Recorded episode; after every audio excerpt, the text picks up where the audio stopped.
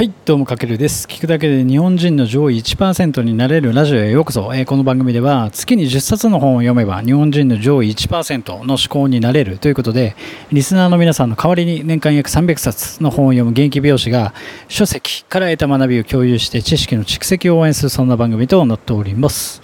はい、皆さんこんにちは。今日は7月16日、今時刻3時半ぐらいですかね。今ね、サロンワークの合間なんですけども、ちょっと手が空いたので、まあ、この時間にちょっと隙間時間にラジオということで、まあ、僕もね、何やってんのかなっていう感じですけど、まあ、本が好きなんでね、やっぱそのな学びをなんか自分一人で、なんかね、知識として蓄えてもしょうがないので、まあ、皆さんにすごい有益になる内容をちょっとお届けしていこうかなと思っているんですけども、今回もちょっとね、もうこの1週間ずっとこの本だけで飽きてきちゃった方もいると思うんですけども、今回もシリーズでお届けしている EQ リーダーシップという一冊から超貴重な今日も学びを共有していきたいと思います。で、この EQ リーダーシップ、どういう本かというと、まあ、EQ っていうのは心の要は知能指数のことで、まあまあ、ざっくり言うとチームのメンバーの感情に働きかけるリーダーシップっていうのが学べる内容ってなっててで個人もそうですし、まあ、組織が健全でこうクオリティの高い仕事とか人生を過ごすためにはこの感情レベルの心のつながりが大切になってくるということでこの本の一貫したテーマとしてキーワードが共鳴ということ共に泣くみたいな共鳴し合っていることが大事だということです。でチームを引っ張るリーダーが確実に今日は身につけたい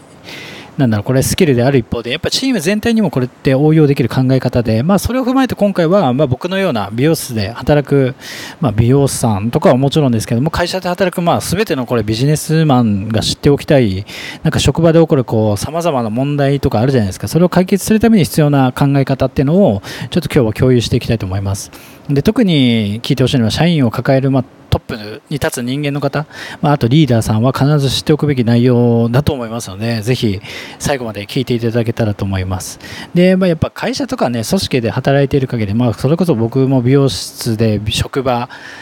の中で起きることってさまざ、まな問題がやっぱ起こるんですよね。で、それって皆さんどんな風に対処してますかね？まあ、多くの場合は多分表面的に起こった事実だけを受け止めてちょっと問題解決をしてしまったりなんか一番最悪なのはやっぱり問題が起きてるのを全員が分かっているのに見て見ぬふりで結局ミーティングで何も言わなかったりとか曖昧になってしまうパターンとか,、まあ、なんか職場というこのなんだ特殊な環境の下では様々なことって起こりますよね。じゃあその職場のなんか不協和音みたいなのをいかに改善していくか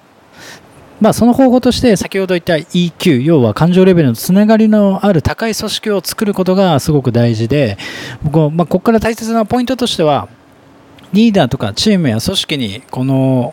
感情レベルの働きを広めようとする場合理想のビジョンに目をやるよりも現実を厳しい目で見つめる方が先ということなんですよ。でこれ個人レベルとは逆の考え方で個人レベルの場合はまず自分がなりたい像とか夢を一番最初に自覚することによってそこからモチベーションが高まって行動に移していくってことなんですけどもチームの場合は先にビジョンとかよりもやっぱり今現置かれている現状を見つめることっていうのがすごく大事。でなぜかというとやっぱり集団にとってこう理想のビジョンはこう遠い概念でしかないんですよ。要は会社が打ち出しているビジョンとかリーダーが打ち出すビジョンというのはもう遠い概念でしかないので変化を促すモチベーションとしては結構不十分なんですよ。つまりなんだろう会社とかチームのリーダーとかトップがこう思い描いている自分のビジョンとか会社のビジョンは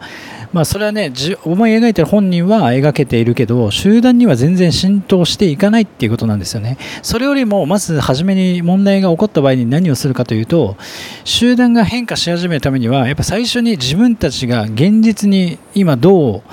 機能してるかっていうのを自覚する必要があると。だから要は自分たちの直面する現実をそれこそ本当に感情レベルまで落とし込む。本能的なレベルまで落とし込んで理解することがすごく何よりも大事。で今日の本題としてここが今回めちゃくちゃ大事なんですけども何か問題が起きた時に表面的なレベルでみんな見ちゃうんですけどもその不快感とかは例えば悪い上司のような誰の目にも明らかなレベルではなくて表面的なレベルではなくて感情に関わるもっと深いレベルで問題の根源を特定するってことがすごく必要なんですよね。でこの問題の根っていうのは実は長い年月の間にこの組織、まあ、組織がいつ設立されたかにもよるんですけどもこの組織に染みついた行動の基本原則とか習慣である場合が多いのでそんな簡単にえー、と問題って解決できないんですよね。要は表面的な問題ってたくさんあるんですけどもそれはそれでいくら解決しても根本から解決していかないといけないっていうのがすごく大事。でここを間違えてしまうと1個問題が解決したからといってみんな安心しちゃってけれども根本は何も変わってないということでこのもっと深く根深いところから感情レベルに落とし込んで考えていくってことがすごく大事になってきます。で、